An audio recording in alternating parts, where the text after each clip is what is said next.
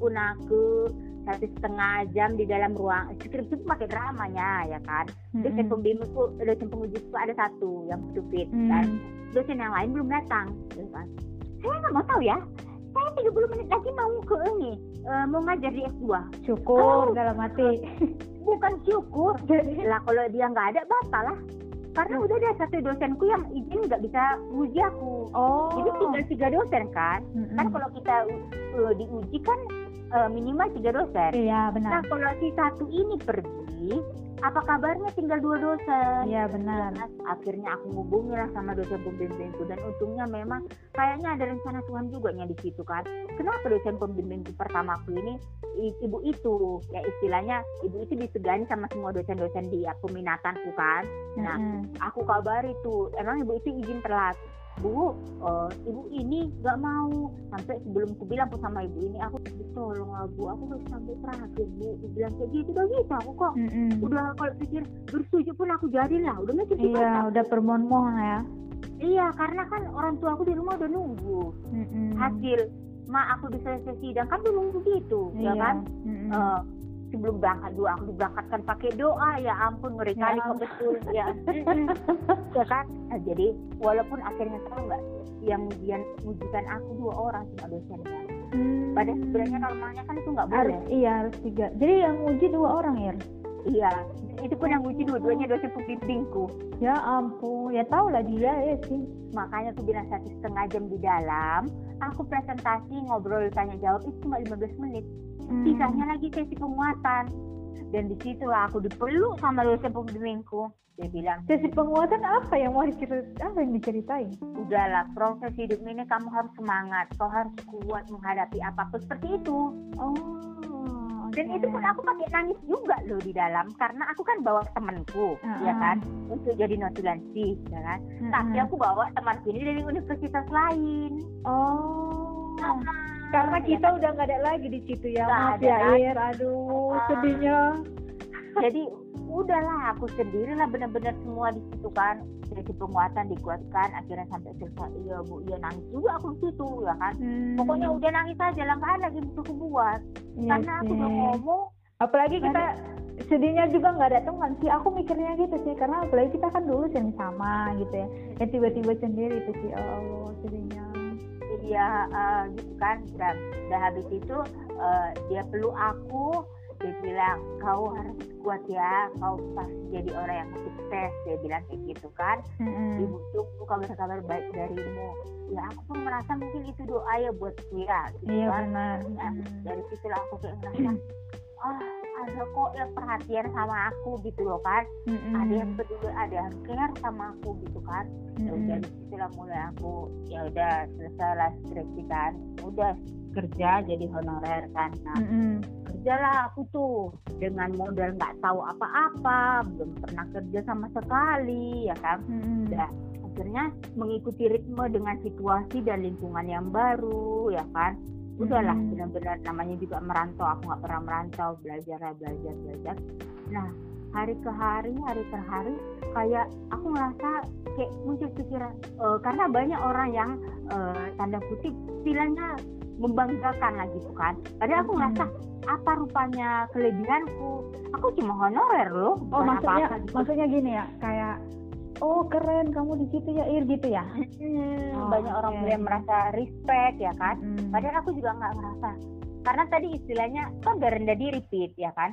Aku udah ngerasa nggak ada lagi yang berharga dalam diriku gitu ya kan? Nggak ada yang bisa aku andalkan nggak bisa yang bisa aku banggakan nggak ada yang bisa aku sombongkan. Jadi aku udah lempeng jalan apa adanya aja gitu kan? Mm-mm. Nah, di situlah aku mulai lagi membentuk diriku yang baru dengan lingkungan yang baru istilahnya kan ku tinggalkan jadinya semua sifat-sifat yang dulu dan aku kan ketemu dengan teman-teman yang baru ya kan? Orang-orang yang baru ya Mhm. mungkin jadi kayak mikir mungkin ini adalah kesempatan aku juga mencoba hal yang baru yang selama ini nggak pernah aku coba gitu kan mulailah pelan-pelan kekumpul kepercayaan diri mulai tapi sambil itu sambil aku nggak pernah bener-bener karena pengalaman yang kemarin itu bener-bener mukul kali dalam hidupku apa pun kebahagiaan yang kurasakan aku mengingatkan lagi ke diriku jangan sombong gitu loh kan Mm-mm. jangan sombong kau ini bukan apa-apa. Dalam artian bukan menyepelekan ya tapi lebih ke ini semua hanya titipan.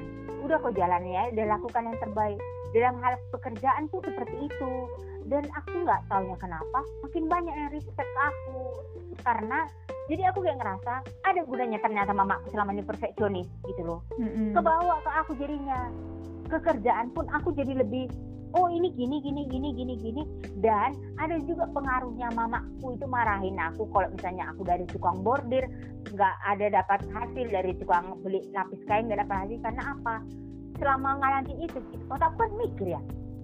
Aku nggak mau loh kena marah mamaku terus karena bordirnya nggak selesai. Mau nggak mau kan aku harus pandai ngomong sama tukang bordir. Gimana caranya biar cepat selesai. Nah dari situ lagi aku dia ada pelajaran hidup lagi ya kan, karena kan bisa aja jadinya istilahnya aku bilang sama tukang boy, lo mama udah mintanya sekarang lo kakak kakak udah janji gini gini gini. Padahal sebenarnya mama aku nggak ada kayak gitu, aku cuma tahu aja gitu kan dari cerita mamaku ini butuh kayu cepat selesai hari ini hari ini. Kan waktu aku mikir ya kan, oh ini perlu cepat kalau nggak selesai hari ini dari bordir apalagi mamaku menjahitnya segala macam kayak kayak gitu kan. Nah Mm-mm. jadi pengaruh karena itu itulah bawa kerjaan. Padahal kan kalau orang bilang ya kalau dia kerja pertama kali kan pasti bingung, Mm-mm. eh, gago, nggak tahu mau ngapain. Jadi mungkin karena aku udah terlatih, hanya kalau intinya pekerjaan itu strukturnya sebenarnya sama, cuma yang perlu kita pahami bidang ini apa gitu. Tapi pola pekerjaan itu kan sama itu semua soal tanggung jawab, ketelitian, keteraturan kan tentang itunya semua pekerjaan gitu kan. Mm-mm. Nah, ya udah. Nah dari situ dan mulai tumbuh kepercayaan diri lagi pelan-pelan, pelan-pelan tumbuh kepercayaan diri. Tapi nggak lupa juga untuk terus juga berucap syukur karena dan kalau kadang kalau ada pun teman-teman yang bilang, ih enaklah kau, enaklah kau gini-gini, kau juga yang betul. Aku nggak ada ngerasa apa-apa gitu. Mm-mm. Aku bukan siapa-siapa kok gitu kan. Nah udah. Nah karena itu udah mulai kepercayaan dan satu lagi ya pedomani kalau misalnya bisa kita hidup ini terus aja lah jadi dirimu sendiri gitu Oke. walaupun Oh, ada Iya. ada ciri khasmu gitu Heeh, kenapa Bentar ya, aku mau flashback ke ceritamu, pengalamanmu yang merasa sedih gitu ya. Nah, Hmm. sekarang kan udah kamu lewati gitu ya. Kamu udah Hmm. fight lah dari situ. Nah, hikmah dari yang kamu alamin itu apa? Yang kamu dapat gitu hikmah. Karena kan setiap masalah pasti ada dong yang kita ambil ya. Ya Nah, hikmahnya itu apa? Kalau bisa berapa gitu ya coba. hikmahnya itu satu aku nggak mau lagi merendahkan orang lain siapa pun itu Ya kan? Hmm. nggak mau karena aku tahu gimana rasa sakitnya direndahkan orang terus aku jadi belajar untuk menghargai apa pun yang diberikan orang kepadaku hal kecil pun ya kan aku belajar untuk menghargai itu ya kan terus tiga itu aku nggak mau menjengkali kehidupan orang lagi. Karena bisa jadi aku makin ke sini lagi sekarang sih menyadarinya makin ke sini ternyata level orang itu beda nggak bisa kita samakan ya kan? Dia memang ada mungkin backgroundnya dari eh, keluarga yang tidak pernah mengerasi hidupnya buat keras hidupnya tiba-tiba dapat pukulan yang keras dalam hidup dia merasa terpuruk. Padahal kalau misalnya aku yang ngalamin masalah dia itu bukan apa-apa bisa jadi gitu kan? Tapi aku mau belajar tidak mau menilai eh, apa masalah hidupnya orang. Dan keempat aku sekarang lagi belajar mencoba menerima semua mendengar cerita curhatan mereka. Karena aku ngerasain gimana rasanya nggak punya teman jadi siapa pun yang cerita sama aku aku akan berusaha selalu mendengar gitu. Hmm. karena biar jangan ada lagi Irma-Irma yang kayak dulu lagi yang mau coba bunuh diri. Gitu kan. Karena Oke. gini loh kadang kalau kita mau mikir orang bunuh diri itu sebenarnya karena dia nggak punya teman gitu loh minimal dan aku ngerasa nggak apa-apa salah gitu dengan cerita orang dan itu kan kita bisa jadi belajar bersyukur lagi yang hidup ini itu lagi salah satu cara itu lah jadi empat poin itu lah yang empat poin Ada. ya yang diambil ya. ya, Eh, itu hikmah yang kamu ambil di posisi sekarang kalau aku dengar itu ya. Nah, yang kamu dapat pelajaran dari eh, masa itu gitu. Misalnya aku jadi pintar mempayet. Yang kedua, aku jadi pelajaran apa yang kamu dapat dari permasalahan itu? pelajaran yang aku dapat aku jadi eh, banyak eh, tahu banyak hal dan jadi muncul di dalam pikiranku nggak masalah kok belajar banyak hal dalam artian gini open minded iya aku kan sarjana kesehatan ya aku fokus ke kesehatan lah enggak. Oh. aku ya udah aku pernah juga jahit-jahit aku juga pernah ini. Jadi aku sekarang pekerjaan apa pun bukan sama aku aku oke aja. Aku kan belajar gitu Oh, tidak oke. mau membatasi dengan diriku aku ini ini ini, udah itu satu mau belajar. Terus yang kedua pelajaran yang aku ambil aku jadi lebih bisa berkomunikasi lagi ke orang.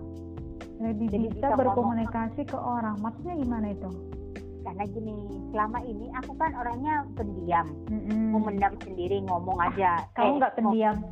Gini eh, sama kalian mungkin aku tidak pendiam. Iya. Tapi sama orang baru aku tuh pendiam. Oh gitu. Hmm, sama yang udah deket sama aku aku terkenal pasti ribut.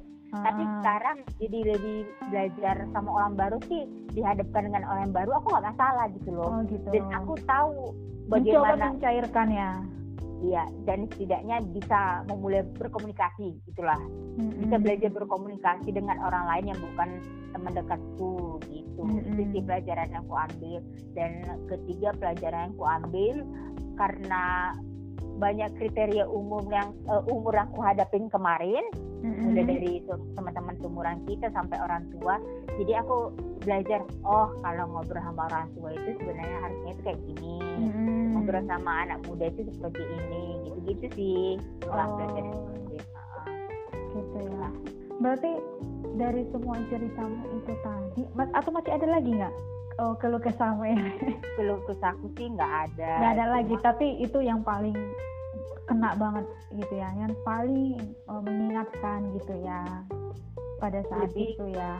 sebenarnya bukan mengingatkan dalam artinya itulah benar-benar proses hidupku gitu loh Oh. proses hidupku yang ngebentuk pola pikir pola Iya. cara aku bersikap bukan eh, kegalauan karena kan kalau kegalauan yang mengingatkan pasti kita punya banyak masalah tapi kan Mm-mm. bisa jadi kegalauan itu tidak merubah kita ke arah yang lebih baik tidak merubah pola pikir Mm-mm. gitu tapi Oh. maksudku aku eh, itu prosesku gitulah berarti itu yang kamu ceritain tadi termasuk eh, kayak titik terendahmu lah ya yang bisa di share gitu ya ke orang lain gitu. Dan kamu sekarang kan karena kamu udah bisa menceritakan itu berarti kamu udah kayak eh, apa namanya bangkit dari masalah itu. I wish